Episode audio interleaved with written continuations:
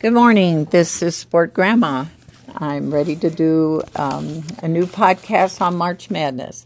I did one just a few days ago on baseball, but I decided with everything that's on the TV and the radio now about March Madness, I'd do a little explaining about it. Um, I was coming home from a meeting last night and I heard Freddie Coleman on ESPN, and um, I think everybody knows that he's got the smoothest voice on the radio. I'm with my nephew Brian in his TV store. Lots of TVs on in here with ESPN on and people sitting around talking about the tournament. Actually, the term March Madness started in Illinois uh, describing the way fans uh, look forward to the annual high school basketball tournament.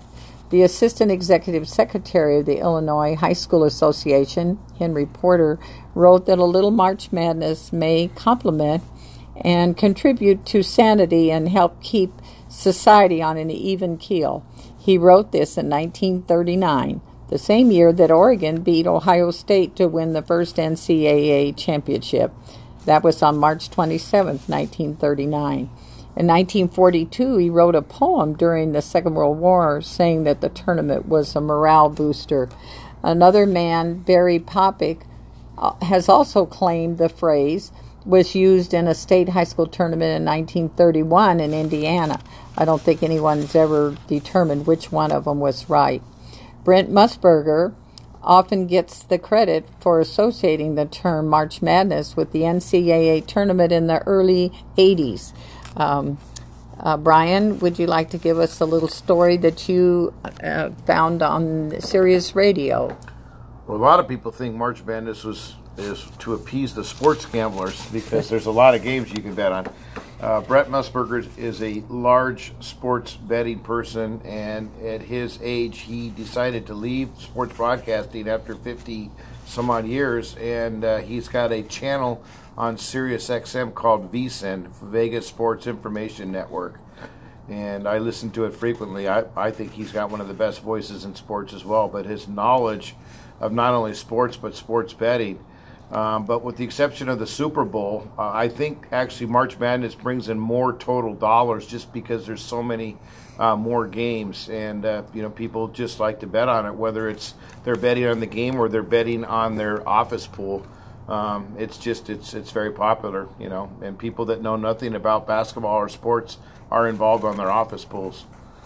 Well, thank you for letting us know about. I've always liked uh, Brent Musburger's voice, so I'm yeah. sure on the radio it's great.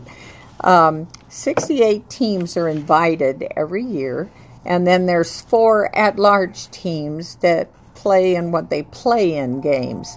And one of those teams happens to be Arizona State University, which is our local university in the Phoenix area.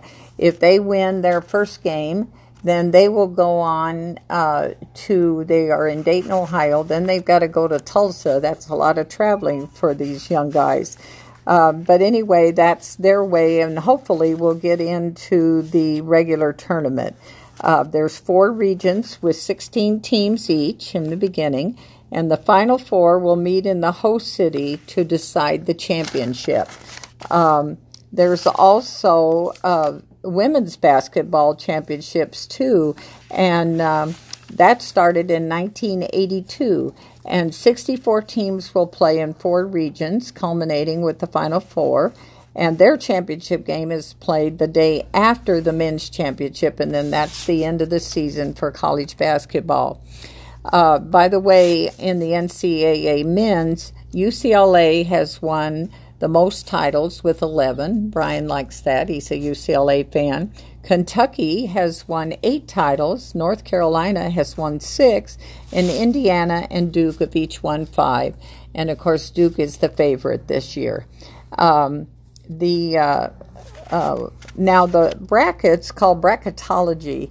Um, it's very interesting because a lot of people win these in the offices and um, I was listening to 98.7, our KTA or sports station in Phoenix, and they were talking about a lady in the office who wins, uh, has won for several years, and she knows nothing about basketball. So I guess they pick them out because of uh, their mascots, the color of the uniforms, Um, a lot of people have allegiance to a certain state, so or a university, maybe where they graduated from, or their children graduated from.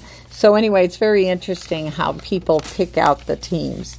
Um, I know last year one of the big draws of people that watched it uh, was Sister Jean, who was there as the good luck charm for uh, Loyola of Chicago's uh, basketball team, which I think got into the Final Four. So she came to a lot of baseball game, basketball games, and she's in her 90s. So I thought that was very interesting. Um, but the other thing too that's interesting is the sports bars here, and I'm sure all of the United States, do a lot of business during March Madness because of the teams coming from all different uh, regions of the United States. Uh, there's people can go into a sports bar and probably find a, a game with one of their teams.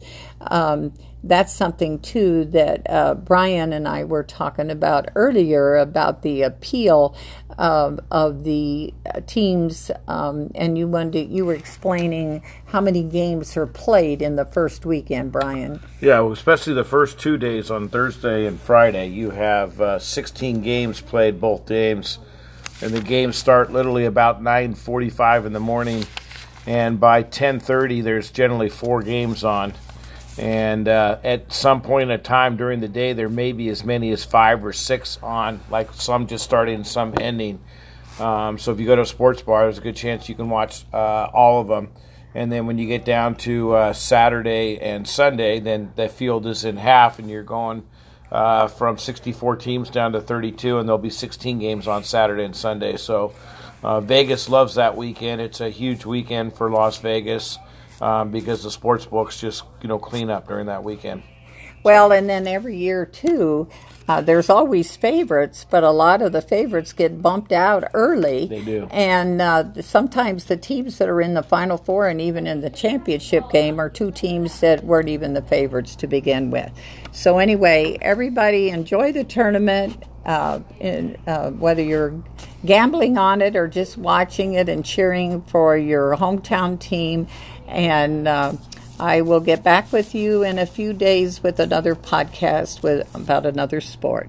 Bye bye.